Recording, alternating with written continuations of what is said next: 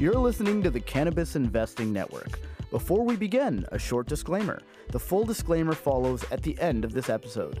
This podcast is a general communication and is being provided for entertainment and information purposes only.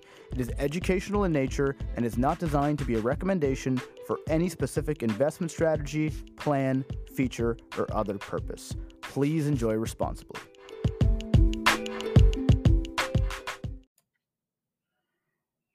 Hello and welcome back to the Cannabis Investing Network podcast. My name is Manish and I'm here today with the king of extracted products. His name is Abby. How you doing, Abby? Doing very well, buddy. Very well. The king of extracted products. I like it. I like it. It's like the king of Sting, you know? what uh how are you feeling today? What's going on? Um, we're gonna be we're going to be talking about a topic that is near and dear to our hearts today, uh, which is really about extraction and what's going on in the extraction uh, world, and really about MediPharm Labs, which has had a really rough quarter.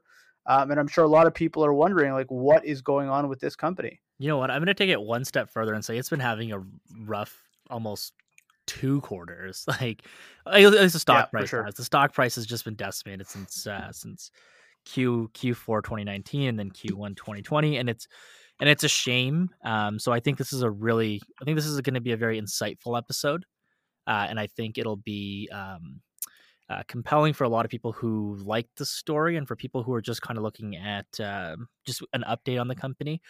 You know, um, we've kind of been on the wrong side of the trade, I would say, at least from my perspective. I'm not sure about your perspective, uh, Manish, but you know, I've I've been a buyer and I've been a holder of labs for for some time and I still have some in my account and it's just awful to see because it's down I think like it's just down too much. It's not even worth looking at right now. Yeah, sure. And, and I mean, look, my perspective is a little bit different because Labs is a company that I got into back in late 17 uh, you know back when it was a private company but but we'll get into that. I think it's really important for people to understand uh, our perspective on the story the positive and the negative and try to give people a realistic outlook on on what we think is going on and um, you know is this is it sort of it for the company or is there a light at the end of the tunnel? Which i think there is but it's important to understand you know the challenges ahead of them right? So for sure. uh, maybe to, to kick it off abby you could just give us a, a brief overview kind of um, you know, of, of, some of your thoughts on on what's going on with MediPharm. For sure, for sure. Let's just I'll just I'll just outline um, sort of how how we want to kind of frame the episode as well. Mm-hmm. Um, and and sorry, maybe I just thought about this, but maybe let's take a step back and also give some context for people who might not be as familiar with the story. Yeah, exactly, exactly. So we'll start off with just a quick general overview of the company. Um, talk about the most recent financing, which I think was was uh, quite quite interesting um, mm-hmm. as well as their most recent uh, financial results that came out a couple uh, last week. Sorry. Um, also, just sort of look at what uh, what I what what what I don't like and what the street doesn't seem to like and what you don't like as well. Um, and then as well, let's talk about what we do like about the company. Uh, and then from there, kind of just sort of some risks uh, and some outlooks for what we think the company is going to be enduring going forward. Yeah, and while we talk about MediPharm, I mean, we have to talk about Valens. We have to talk about extraction in general, um, and we have to talk about the Canadian market because they're all interlinked. So we'll be touching mm-hmm. on all those topics uh, as we go through it. For sure, for sure. So, do you want to give the quick overview on Labs?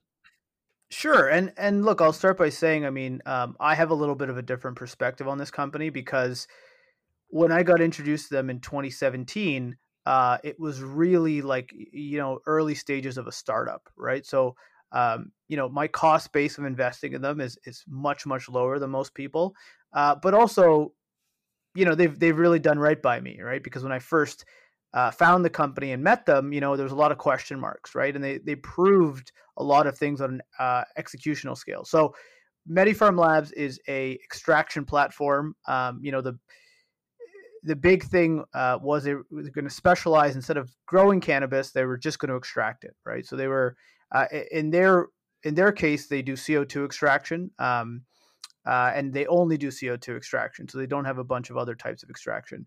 Uh, and their focus and their goal s- seems to have always been to be a pharma quality type of, of operation right? So to to really kind of be the highest quality and really look and smell and feel uh, like a pharma quality type company. Okay, so in the beginning, you know, there was a lot of questions around: Does this business model make sense?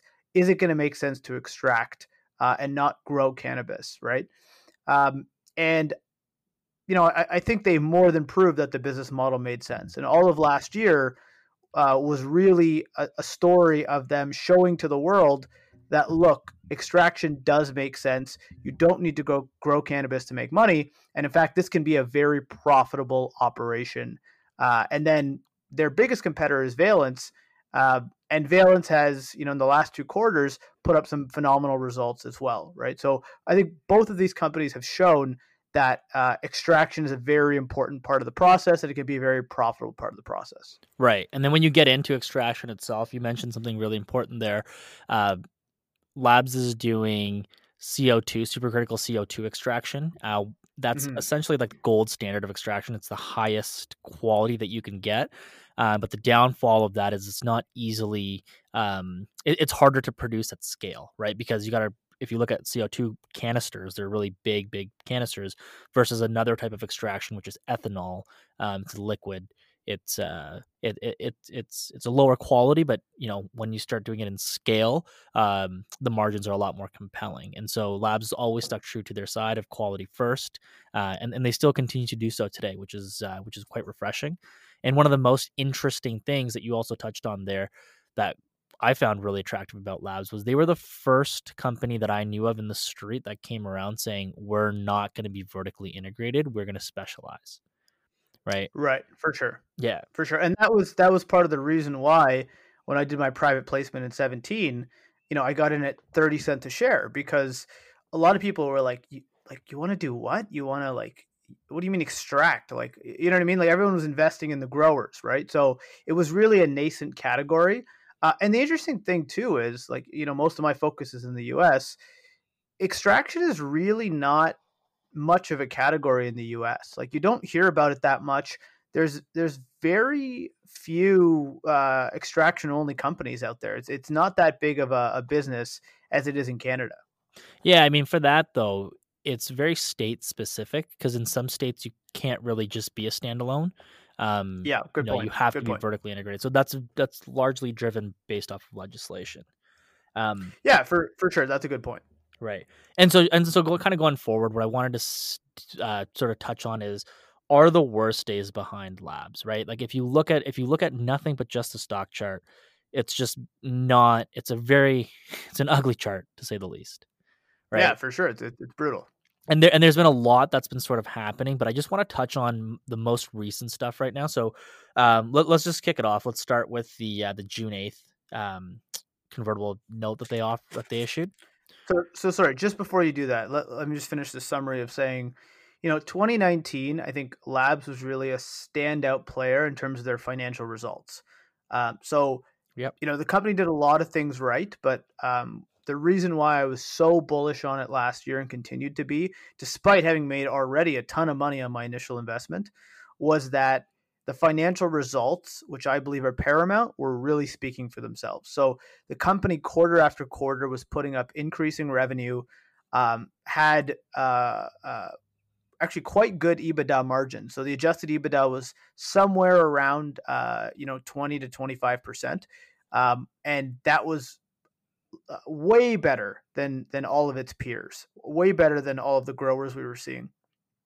And you know, the thesis was all of the best stuff for labs is still ahead, right? 2.0 hadn't started yet, right? Uh, we hadn't had the rollout of vapes and edibles and whatever. So the theory was, look, they are absolutely killing it in 2019, and once 2.0 turns on and, and starts going, they're going to have even more stuff to do. They're, they're going to be able to able to generate even better margins. So that was really the exciting part about it. However, there was also the flip side of the coin, which was that once people saw how valuable extraction was, they they wanted to do it themselves. So they would go out and buy the equipment, and everybody suddenly had plans to also become an extractor. So that was always kind of a cloud on the horizon that represented a risk. And then Abby, to your point, the last two quarters uh, the results have gotten progressively worse. And I would say this quarter was really, really bad, right? And, and then that leads into I think what you're going to talk about with the with the recent financing they did. Right, and you know one thing that you and I have always talked about on this podcast is uh, uh, liquidity and strength of balance sheets, right? And so, sure. um, you know, after this finance, so you know, let's talk about the financing here. So, um, Labs came to the street; they were looking to raise about forty million bucks in convertible debt with a conversion price of two dollars and twenty eight cents a share, right? And so, when that first got announced, and when it got um, when it first got announced, it had sort of mixed views. Um, so the positives was a they were going to get a cash inflow, right? An insane like about like 35 million bucks was going to come into the company, and that would overall just strengthen their balance sheet and just sort of provide um, operational flexibility, if you may, right? And and and sorry, just to point out, it's all from one institutional investor. Right, right, which was huge, which was huge at the time, yeah. and so with this, it's a good, uh, it's a good sign. Yeah, exactly. And then so I mean, like, look, so that's obviously a big positive. They had no near term uh, capex projects on the horizon that they were talking about, or any large capex. So you know, it looked like this was going to be quite like there's ample liquidity available to them to execute on uh, both near term and long term growth opportunities. So so from that perspective, it was a quite rosy uh, transaction.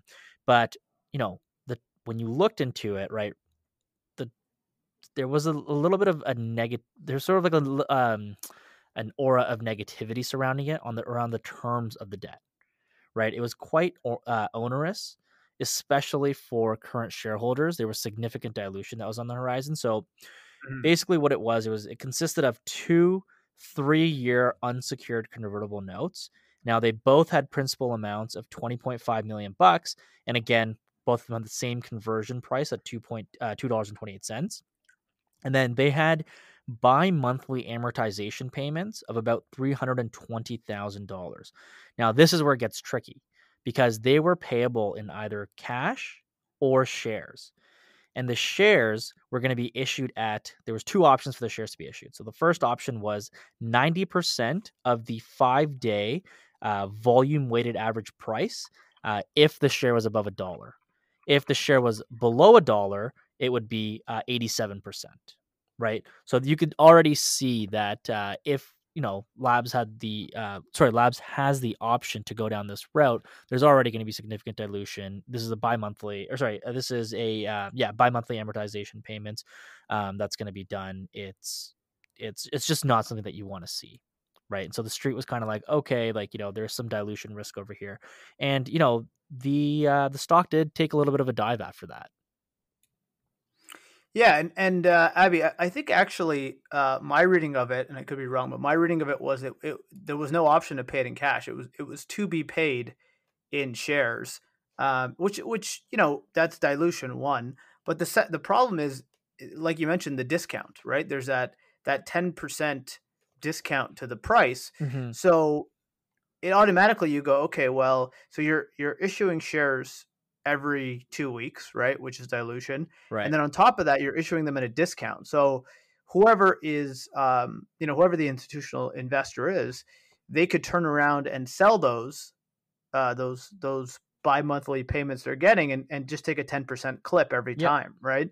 But that's that's going to put some pressure on the share price, and then obviously it creates dilution. So I think people who were reading it closely, uh, that was a warning sign mm-hmm. of, of what was to come. And then on top of that, you have a couple of um, of you know things that I, I I'm a little hesitant to say red flags, but the, the, truth is, if it wasn't, if it was any other company, I would I would say red flag. So I have to keep mm-hmm. it real. Uh, one was that you know they they lost someone in the C-suite, uh, this the chief strategy officer. Uh, that was a little a little while ago. But the second one, and, and the one that I think w- was really a big warning sign, was that they were filing their financials late. Um, yeah. Now because of COVID, you were allowed to delay your financials, so they didn't do anything wrong.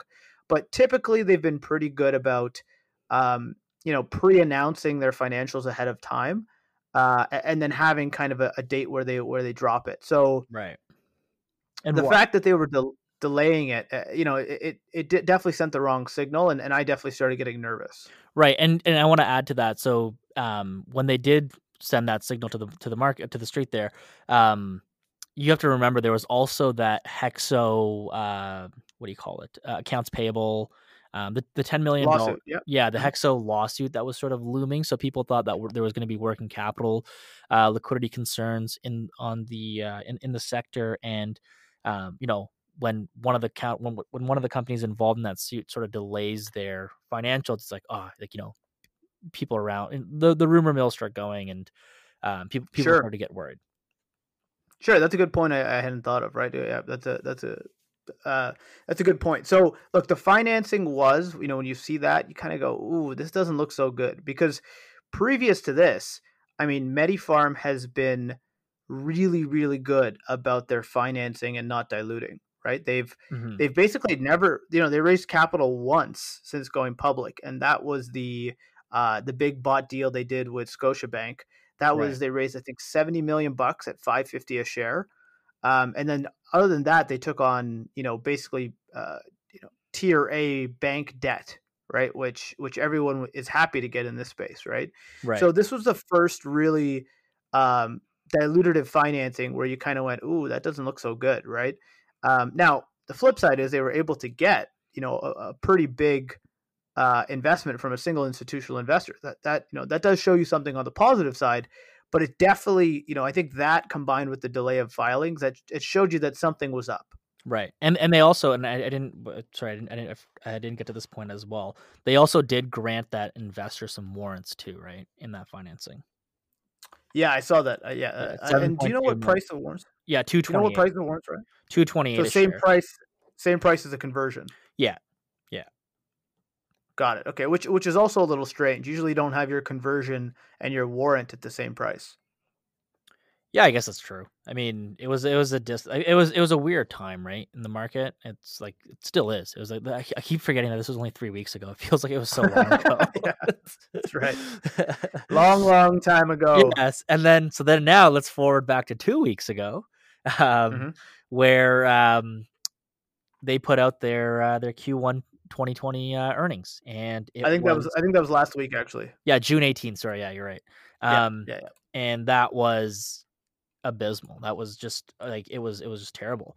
Um, they missed by quite a bit, right? So they mm-hmm. were, uh, and so this this kind of this kind of led two issues for me. Um, so here I'll, I'll, tell you what it was. First, they did they their revenues were about 11 million bucks, and their adjusted EBITDA was about uh, a loss of six million dollars, so minus six. Uh, and the street consensus um, and it's very important to hear these numbers too. So the street thought they were going to do 22 million in revenue and a, and a million dollars positive in EBITDA. Now, why that's important is because it tells us that they're not doing a great job communicating with everybody, with all the bankers, um, what they're doing, right? If the bankers were able to adjust their uh, expectations prior to the numbers coming out, um, mm-hmm. usually mm-hmm. management will come in and warn people like, "Hey, this is going to happen." It it sends a better like the, the stock doesn't get shocked as much. Right, because it, it's a lot of expectations, is what you're saying. Exactly, exactly, and so like exactly, it's just you just. But I will, sorry, I, I will point out though, like even those analyst expectations of twenty million dollar revenue and basically you know flat EBITDA like zero, um, that would still be like a huge disappointment for Labs, right? Like remember, this is a company that two quarters ago was doing like 30 40 million dollars a quarter in revenue yeah. right um, and was was for all of 2019 basically spitting out positive EBITDA and, and not just like a little bit, like a, a really healthy EBITDA was was pumping out, right? Yeah. So uh, I don't know. I, I actually do think they were probably communicating that look, things are going to be soft, but maybe they didn't communicate quite how soft it was going to be. Yeah, exactly. Right. And and look, the flip side is if you're too negative, if if you tell you know if, if you're too negative on what what's going to happen, maybe you're not able to raise forty million dollars right? right maybe true. you maybe you shoot yourself in the foot in that case. Yeah, that's true. I never thought of it from that perspective. Um, but if you look, yeah, exactly, and, and, you're right. And if you looked at this, you would have you, you like another reason that I guess the the stock had come back, uh, not only because of the expectations.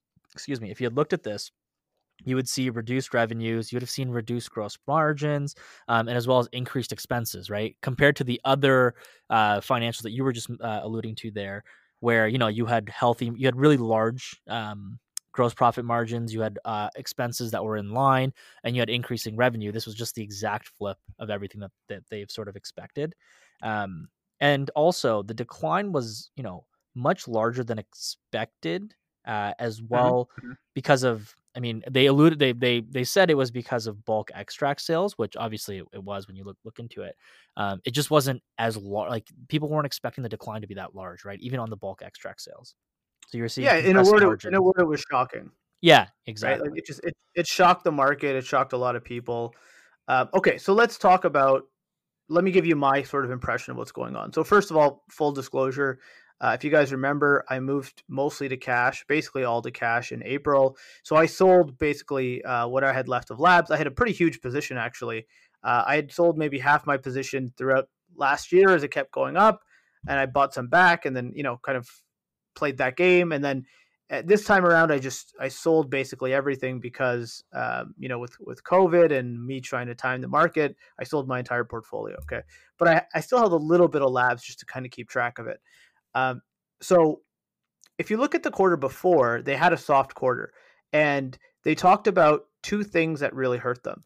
And one was that um, the pricing on on bulk product fell, so the wholesale price of extract fell, uh, and then also they were just able to sell less of it than they thought. Okay, right. so they were they were stuck holding a lot more inventory than they thought. Okay, so why is this? Why why are they having such a tough time? I think there's a couple of things going on. The first of it is that it's not so much about extraction capacity, right? If you remember back in the day, people used to raise money for a grow ops based on, you know, Abby, our favorite metric, funded mm-hmm. capacity. Yeah. Right. People would go out and say, look, I have this much square feet of greenhouse. I can grow 200,000 kilos of weed. So therefore, my company should be worth $5 billion, whatever it was. Right in reality, what happens is the market is not big enough to support 200,000 kilos. So you're lucky if you could sell 10,000 kilos, right? Right. Um, so that's that essentially is what happens also in extraction. Uh, when you see people ha- have these press releases and they say, "Look, we've got enough extraction capacity to do hundred thousand, you know, kilos of biomass," and you make, you know, whatever you make 50 cents you know a, a, a, gram so therefore we can do you know some gigantic number right um, it's not about capacity that's not what you should focus on with extraction it's about customers contracts and sell through that is the key to success in extraction mm-hmm. because mm-hmm. ultimately you're working on behalf of your customers and your customers are only as good as how much product they can sell. That's true.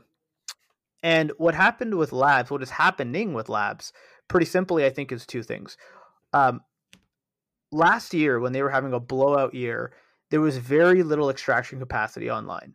So, uh, if you wanted to have oils, if you wanted to have a tincture, a capsule, or you wanted to just stockpile product for 2.0, they were one of the only games in town. So you basically had to go to them to buy product. So what that means is they were able to charge a premium.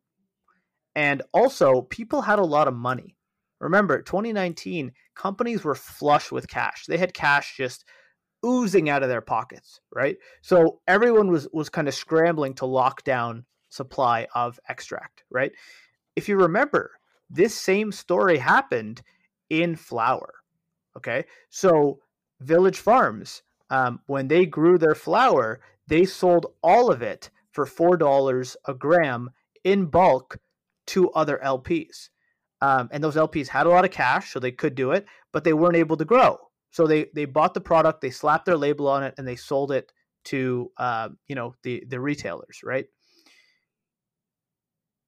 Eventually, what happened to Village Farms is that one, their customers ran out of money, so they weren't able to buy anymore, mm-hmm. and two, uh, the wholesale price of flour, of flower fell. Okay. And in Q4, actually, it kind of bottomed out. So they sold no wholesale flour in Q4. This is Village Farms. And then in Q1, it actually kind of came back a little bit. So they actually sold some wholesale flour in Q1, but mostly they shifted to selling their own brand. Okay. MediPharm and extraction in general, I think the bulk extract market right now is a bit saturated. You've got more extraction online. You've got more people extracting than ever. And also, the big, big thing is the 2.0 rollout of the market has been very slow, very, very slow. Uh, so, Ontario, for example, in the first two months of 2.0, probably only sold something like, you know, 20 ish million dollars of edibles and vapes in the first two months, right? Um, that's not a lot of product to sell, uh, especially when you keep in mind Labs was selling like 30, 40 million dollars of extract a quarter, right? So essentially, what happened is the customers who were buying off of them, a lot of them ran out of money, right? So you guys like James Wagner, guys like Supreme, um, guys started extracting in house, and then also they were sitting on a lot of product, and they probably still are sitting on a decent amount of product. So the demand for the bulk extract really fell quite quickly, and that's why what I think you're seeing being played out in the last two quarters of MediPharm. One hundred percent, one hundred percent, and that's what they. So why? Sorry, go ahead. Yeah. So so then why? So you might look at Valens then, right? And Valens and, and Labs, MediPharm Labs, are kind of mirror images where MediPharm's been struggling the last two quarters. Valens has had amazing quarters. And it's funny because these are the first two good quarters that Valens has had.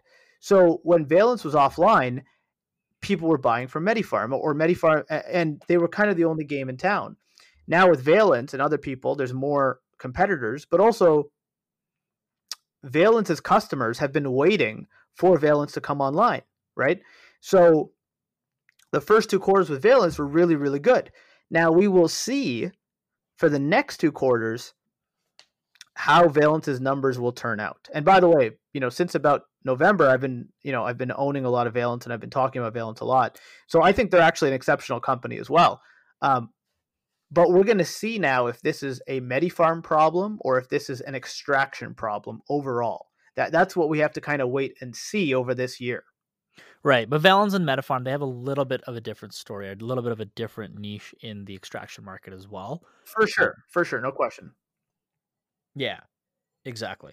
Um, you want to explain a little bit of the differences, just so people understand? Yeah, I mean, like, well, like MediPharm is more focused towards uh, like pharmaceutical stuff, um, or big pharma, or um, and they're doing CO2 supercritical CO2 extraction, and they focus more on the wholesale uh, market.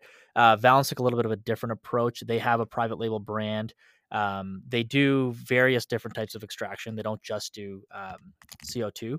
Um, and then I would say those are the two biggest difference. And then yeah, just because the the the yeah yeah, I would say to your point about white label, like what Labs has kind of resisted um, Labs has kind of a core strategy and has tried to stick to it very closely, right? Yeah. So, you know, they do white label in terms of vapes, right? They do uh, white label in terms of gel caps or oils, um, but they kind of drew a hard line in the sand and said, "We're not going to manufacture edibles.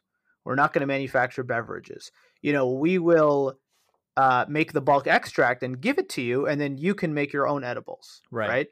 Um, where Valens has really, uh, I think, been more customer friendly and has been uh, their goal has been to provide a one stop solution.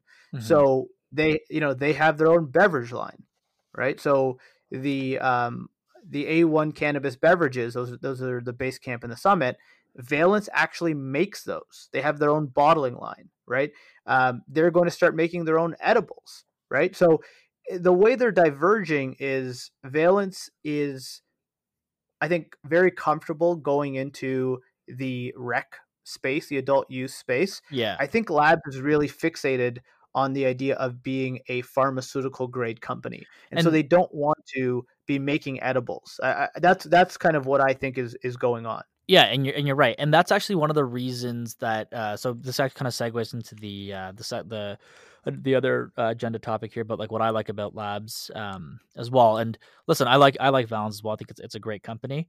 Um, but I think Labs has done a great job of differentiating itself as the um, clear choice for when big pharma enters the space. Right. I think I think you know they're going to be the ones who are well positioned um, to be taken seriously as a pharmaceutical grade company because they're not going to have mm-hmm. their own private label. You know, no one's going to be drinking like MediPharm beverages, right? Versus Valens, where they will be. I mean, is that going to ultimately uh, impact the decision that uh, the big pharma companies make? I, I, I don't know, but um, if you were to if if the the oversimplification of the two different business models. I always say Labs is more pharmaceutical based, Valens is more recreational based.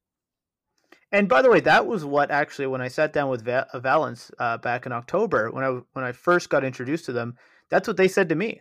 They said, you know, because I said to them, "Look, I'm a MediPharm guy. Uh, I've never owned a share of Valens at that time. Um, you know, tell me why I should own you."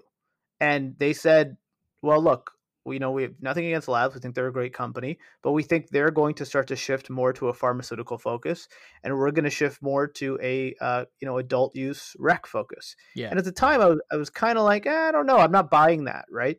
Um, because it, you know, my my takeaway was, well, you know, pharma is a is really in the nascent stages of of the industry, you right. know, in terms of cannabis, right?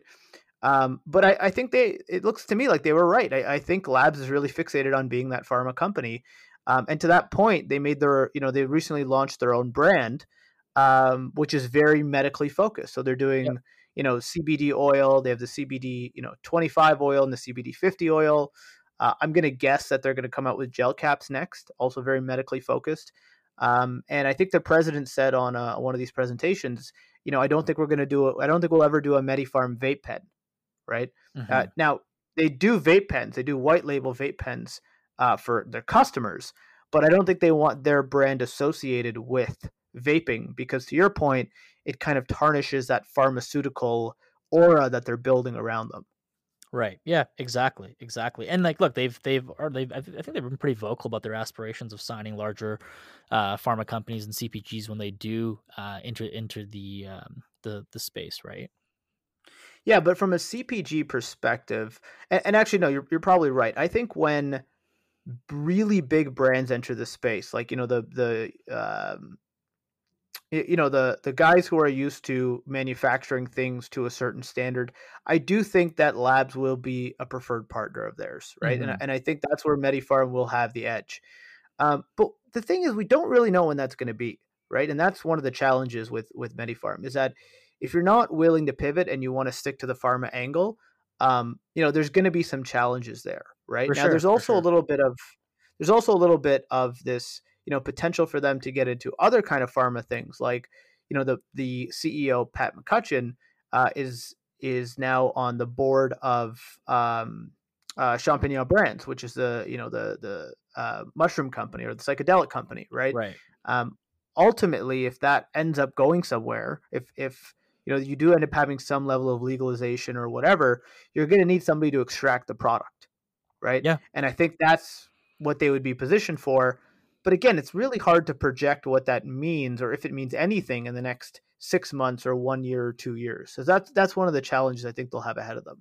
For sure and you know what? They have the cash position right now on their balance sheet um, to sort of see see themselves out i would say at least a couple years right they're sitting at roughly, I would say, I think the last quarter said 21 mil in cash. Um, add add add in the 35 mil they got in from that uh, that last financing we talked about. That's roughly about 50, like a little 56 million, approximately that they're sitting on. That's a big chunk of change. Yeah, absolutely. Yeah, I, I think this financing means that they're well capitalized for the foreseeable future. Yeah, and they can um, and they can with like you know they can hold their position for when when that when that when that does happen. Yeah, and, and I think also, look, I mean, when I think about labs, uh, I think it's in a transition period. And I think, like, my way of looking at it is if the price keeps falling and especially gets under a dollar, I'm going to start buying it again. Yeah. Um, and even though I'm mostly focused on the US, um, I think what, see, what happens is when a stock starts falling and you start having negative news about a company, um, people start bailing out. And, yeah. you know, people just, they, there's headline risk, they see bad news, I'm out, right? And imagine, I mean, if you bought this company, you know, in the bought deal through Scotiabank at 555 a share, you must be pissed, right? I mean, yeah. you've lost like 80% of your investment. This was supposed to be the golden boy. Um, you know, so, so it's not inconceivable that you would start dumping your shares, right? So somewhere in there is an opportunity, I think. Um, I don't know what the right number is, but ultimately, the you know the kind of the long-winded point I was getting to earlier was the 2.0 rollout has been very very slow. And uh, Abby, funny enough, I was listening to some of our old episodes today, And um, you know, we did this episode on first impressions of 2.0, and I talked about how when I went to the store, um, you know, I was surprised by the fact that most people were just buying flour. Like it didn't people, you know, I thought there would be a lineup for the 2.0 products uh, in January when they hit, and there really wasn't.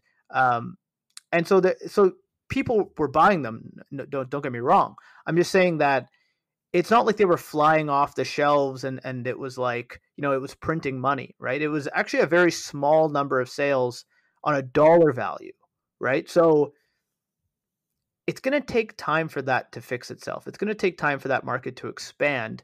Um, but the good news is there is a light at the end of the tunnel. That is happening. We are adding 20 stores a month here in ontario alone bc is ramping up stores i think by this time next year, you're going to see way better performance for all of the extractors and all of the companies because there's going to be way more stores to sell into.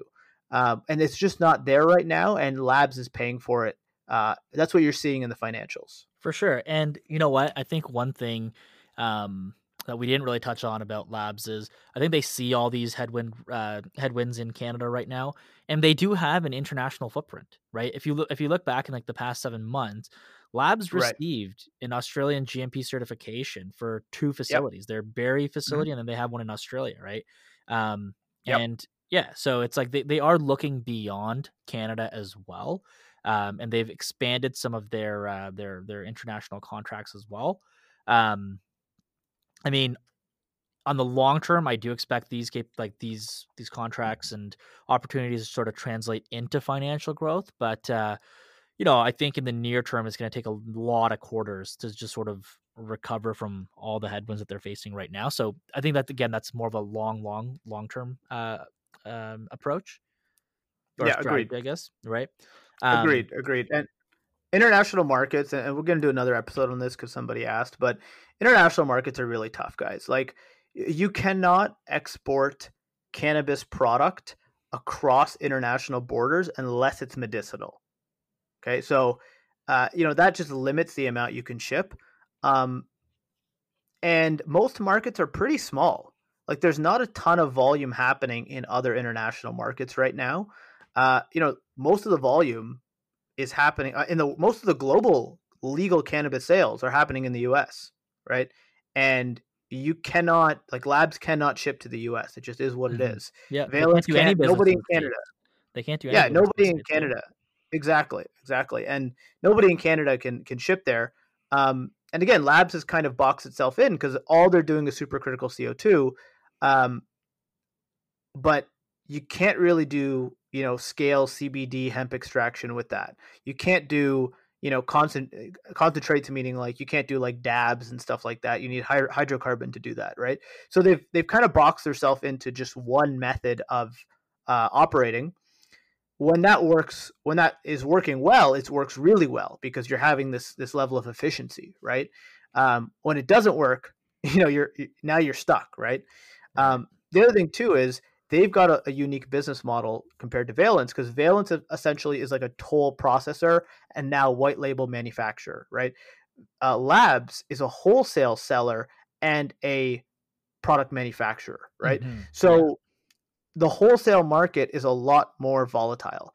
Um, and that's what I was alluding to with Village Farm. So, um, one thing I will say is you might be surprised by how quickly they turn it around if the 2.0 market really gets rolling because that's what I was surprised with Village Farms when their their Q4 was just terrible, so bad, and their Q1 was way better, right? right. And so the the the change was really night and day. Um, now, most of the change was because of their own branded product, um, and I don't think Labs will like you know they have a branded product, but it's pretty small compared to I think with the rest of what they'll do. Um, but all I'm saying is, you know, they could turn this thing around quickly if their clients get back on track, For right? Sure. And if they sign sign some new good deals. And by the way, they have launched the Ace Valley vape pens this quarter.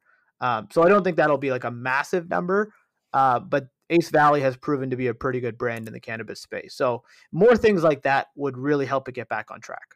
For sure, for sure. And you know what? One of the questions that um, I was trying to answer here is: Do you think like is this a bottom for for labs. And you know what? I I, think we are pretty close to the bottom for labs. Um, I don't think Q2 2020 is going to be much like it's not going to be an insanely significant uh, increase. Uh, but I think the latter, like the latter half of 2020, we could start seeing um, the story sort of play out, right? Like everything we talked we talked on, um, you know, the launch of their own branded medical products, the ramp up in potential mm-hmm. international sales. We've got the the white label uh, manufacturing that they do, and then if the market picks up again, you know, we could see this thing does have the opportunity to sort of um, grow. Now, it's not to say that there aren't risks associated with this, right? Like there are some risks still on the outlook, and I'm and I'm very wary of these risks. Um, when I when I look at labs, because look, the dilution from the recent convertible financing, that's that that's a risk to me still. Um, I mean, yeah, look, they got they got a lot of cash, but you know, we talked about the terms already.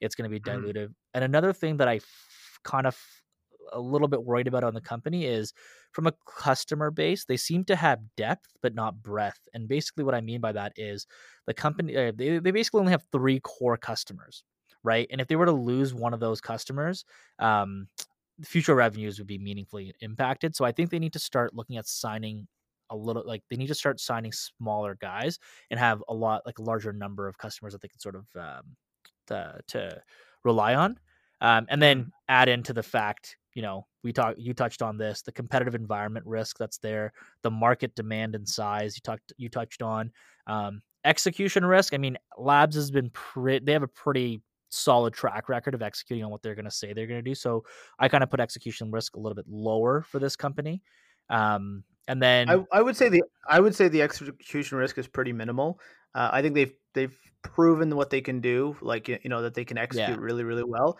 I would say it's almost more like a strategic risk, like you know they've they decided strategically not to get into you know manufacturing edibles. They decided not to get into other types of extraction, right? right. Um, if that ends up like right now, that's hurting them, right? Um, what like you can't really it's hard to tell if that will end up being something that causes them really long-term pain right and uh, to your point about uh, the financing, the financing is dil- dilutive. We know that because it's going to be paid in shares. The flip side is you know they're not going to run out of cash because they're not paying cash for their buy their bi monthly payments. They're not they're not going to be paying you know cash for it. And by the way, I I, I just realized uh, does buy by the does bi monthly mean twice a month or once every other month? It means uh, twice a month. Semi monthly means sorry it means every other month. Every other month. monthly. Yeah, sorry. Yeah. Okay. Yeah. Got it. I, I thought it was it would be twice a month, but no, this, this is once every other month, so six yeah. times a year. Six times a year, yeah. Which isn't it's too bad. million roughly. Yeah, it's not it's not too bad. Um, but still, I mean, it is dilution. But at least they're not paying since they're not paying out of pocket. You don't have to worry about them going broke. Right. That's that's kind of the flip side of the argument here, right? Is that's true. So I, I there's there's positives and negatives. So I guess to your point about risk, I think there's, you know, the share price could continue to get hammered, especially depending on how long it takes them to turn it around. Um, however, you know, risk the the risk of permanent capital loss. I don't see these guys going broke. I just I just think they're too well run. They're too well capitalized. Um, you know, I think they have the ability to, to tamp down their burn.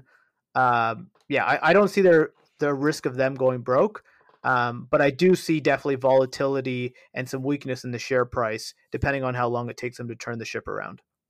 Yeah, I agree. And then one of one of the last risks that I always factor uh, that I always put in uh, is just regulatory risk. Right, we're in such a uh, an industry that's uh, evolving daily, and um, regulatory risk is sort of one of the hardest. It's the hardest to, to quantify, but it's definitely there for sure.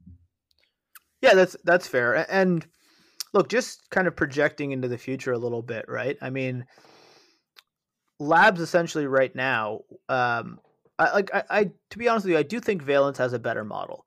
I think that people like all-in-one solutions, um, and I think that's what Valens gives people, right? It gives them the ability to extract their hemp, gives them the ability to you know do toll processing, the ability to to manufacture beverages and edibles. I mean, um, they also bought the the uh, not bought uh, they have the rights to the nano emulsion technology called SoRSE, um, and that is like they what they say is that's like the that's going to be the pinnacle of of them making all kinds of beverages and edibles and whatever uh, because it allows them basically to um, it's a way of basically infusing cannabis into whatever product they have with higher bioavailability, right? Um, so again, that's something I think is more suited for adult use and rec products as opposed to uh, pharmaceutical type products, right? Yeah. So the good news is, um, extraction I think will be an interesting place for investors to look at because since day one, people have doubted extraction, and Labs, who was the the leader in the sector, uh, you know, them having this much trouble, I think you know people are doubting extraction all over again, right? Um, I think that will create the opportunity, and it is creating the opportunity to buy some value here because when I look at the value of these uh, these big LPs or even these small LPs compared to you know Valens and MediPharm, they seem quite cheap. Like there's when you think about how this industry is going to evolve and the next generation of capital that's going to come in, the next generation of players are going to come in. Are they going to go to a you know a Hexo or a, a Canopy and say, hey, you know, grow me some weed and let me put my label on it, or are they going to go, hey, I want to build, you know, a, a product. I want to build a a beverage. A I want to build a. I want to build a brand. Sure, but I but specifically the product type, right? I want to I want to build a you know a, a drink. I want to build an edible. I want you know a vape pen. I, I mean, I see that having more legs uh, for like a a big CPG brand. You know, infusing cannabis into a product that they already have. You know right. what I mean? As a, as opposed to just getting into the weed business. For sure, and, and, I agree with you. And I think I think when these big CPGs come in, they're gonna they're gonna want consistency. They're gonna want quality. They're gonna want to know exactly when the onset is, and even even an offset, right? And I don't think you can have an offset when you have just dry flower. Whereas if you have you know an extracted product or a cannabis 2.0 product, the evolution of that product could have an offset to it. Right, so right. I, th- I think there's a lot more. I think you hit it right on the head there. I think there's a lot more uh, upside um, on on the extraction, and I still continue to mm. think it. Look, extraction is being beaten right now on all angles. Um, mm. I mm-hmm. still believe in, in, in the space, and I think that um, you know, I think I think just like you said, the new capital that enters, the new products that emerge, they're gonna come from extracted products. Yeah, absolutely, and and I think uh, I don't want to sugarcoat it. These are brutal results from labs, and I always say results are everything. So what I would like to see before putting some more money is to see them turn the ship around. However, if the thing continues to get hammered and people keep dumping the stock and I can buy it, you know, let's say a dollar or sub a dollar, yeah, I'm going to go back in. Uh, you know, because if the if the value is low enough, I know I can buy it, hold it, and not have to worry about it. Um, and it creates the potential for some nice gains if you can get in before they, you know, have their their good financial release, right? Mm-hmm. Um, one other thing to just to think about, like in terms of numbers, that's how I always try to think in terms of just raw numbers. This year in Canada, we will do something like you know between two and two and a half billion dollars of sales. Okay, um, a very small percentage of that will be non-flower. Like I think you're talking maybe ten percent uh, of that will be kind of like 2.0 products, maybe 15%. Uh, but a, a, very small number will be 2.0 products. When you get into next year, you will see the the market share and the and the amount of 2.0 products dramatically increase. Like every year, I think you're just going to see it go gangbusters.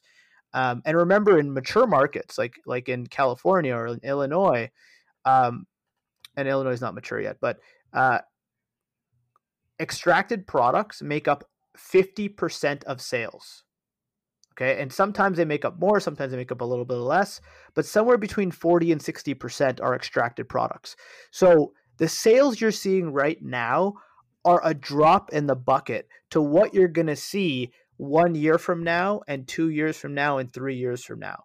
So extraction it had a really good run in 2019 because people were loading up product to sell. Okay. Now they have a lot of product and they have no money. So they, you know, that's why Labs is having trouble.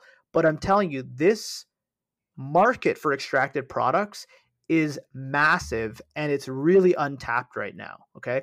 And what you're going to see is that there's actually not that many extractors out there, guys. Even though you know WeedMD is doing their own extraction and Aphria is doing their own extraction, um, there's way more cultivators than there are extractors. And at the end of the day, extraction extracted products should be generating the same revenue as flower. So you're going to have way more growers fighting over half the pie and you're going to have way fewer extractors fighting over half the pie. So I'm I'm very bullish on extraction. This I think is really the dark period. Uh, this is the growing pains period. Um, but I'm very confident to say that, you know, one year from now, two years from now, three years from now, extraction will be doing very well. And I think MediPharm and Valens will be doing very well. Yeah, it's true. And I and I hope and I hope you're right, you know, for my own personal selfish reasons. I hope you're right. yeah, well well, certainly me too. Yeah. But I, I keep an eye on it. Keep an eye on the space. Look at how the, the sales grow. Um, I I'm not saying the pain's over, by the way. Like you know, this transition period could be very painful, um, and a lot of their like a lot of these legacy customers are going to go broke, right? That was our prediction at the beginning of the year. Uh, that's still going to happen, right? So, um, you know, there's going to be a transition period for these guys.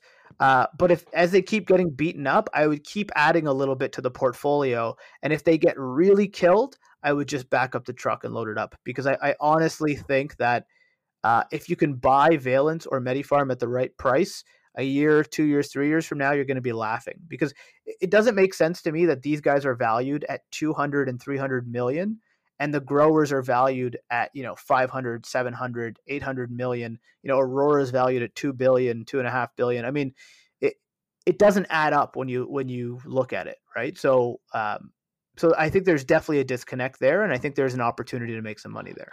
For sure. For sure and i agree. I agree. I wanted to just echo like i just just wanted to really do an episode on this because um i feel you know, I feel like they're undervalued right now, and I know we've, I feel like a broken record saying that. Even you know, they're un, they were undervalued at 450 million. they're very undervalued at 200 million. So yeah, well, you know. look, I mean, they were they were undervalued. And, and listen, I want to keep it real with everybody because you know I'm the MediPharm Labs guy, but you can't fall in love with these names, right? Like, you know, it was a it was a good story and it had amazing financial results. Um, but results don't only go one way, right? So you kind of have to keep vigilant and you got to keep paying attention and stories change, right? But um, 2.0 has just started. This is really like we're really at the starting line of 2.0. Um, so, you know, you want to see better results out of these guys. No question. This was a disastrous quarter. Um, but for what it's worth, my perspective is that the team is quite good. It's a very, they're very good at executing.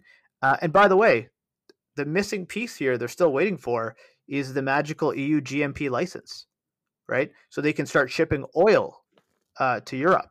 Now, I'm not saying that's going to be, you know, they're going to print money with that, uh, but that's going to be another market for them to tap into and make some high margins on, right? So mm-hmm. once they have that, once you have more customers coming to the table, once 2.0 rolls out, I think they're going to be able to turn the story around pretty quickly.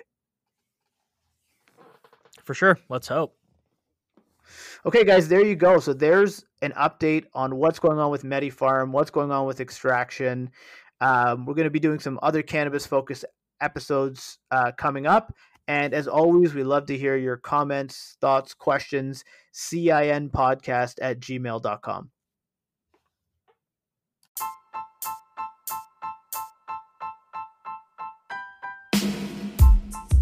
This podcast is a general communication and entertainment being provided for informational purposes only. It is educational in nature and not designed to be a recommendation for any specific investment product, strategy, plan, feature, or other purposes. Any examples used in this podcast are generic, hypothetical, and for entertainment purposes only. None of Cannabis Investing Network or its affiliates are suggesting that the listener or any other person take a specific course of action or any action at all. Communications such as this are not impartial and are provided in connection with advertising and marketing of products and services. Prior to making any investment or financial decisions, an investor should seek individualized advice from, from a personal financial, legal, tax, and other professional advisor that take into account all of the particular facts and circumstances for an investor's own situation. By listening to this communication, you agree with the intended purpose described earlier. Opinions and statements of financial market trends that are based on current market conditions constitute our judgment and are subject to change without notice. We believe the information provided here is reliable, but should not be assumed to be accurate or complete. The views and st- strategies described may not be suitable for all investors.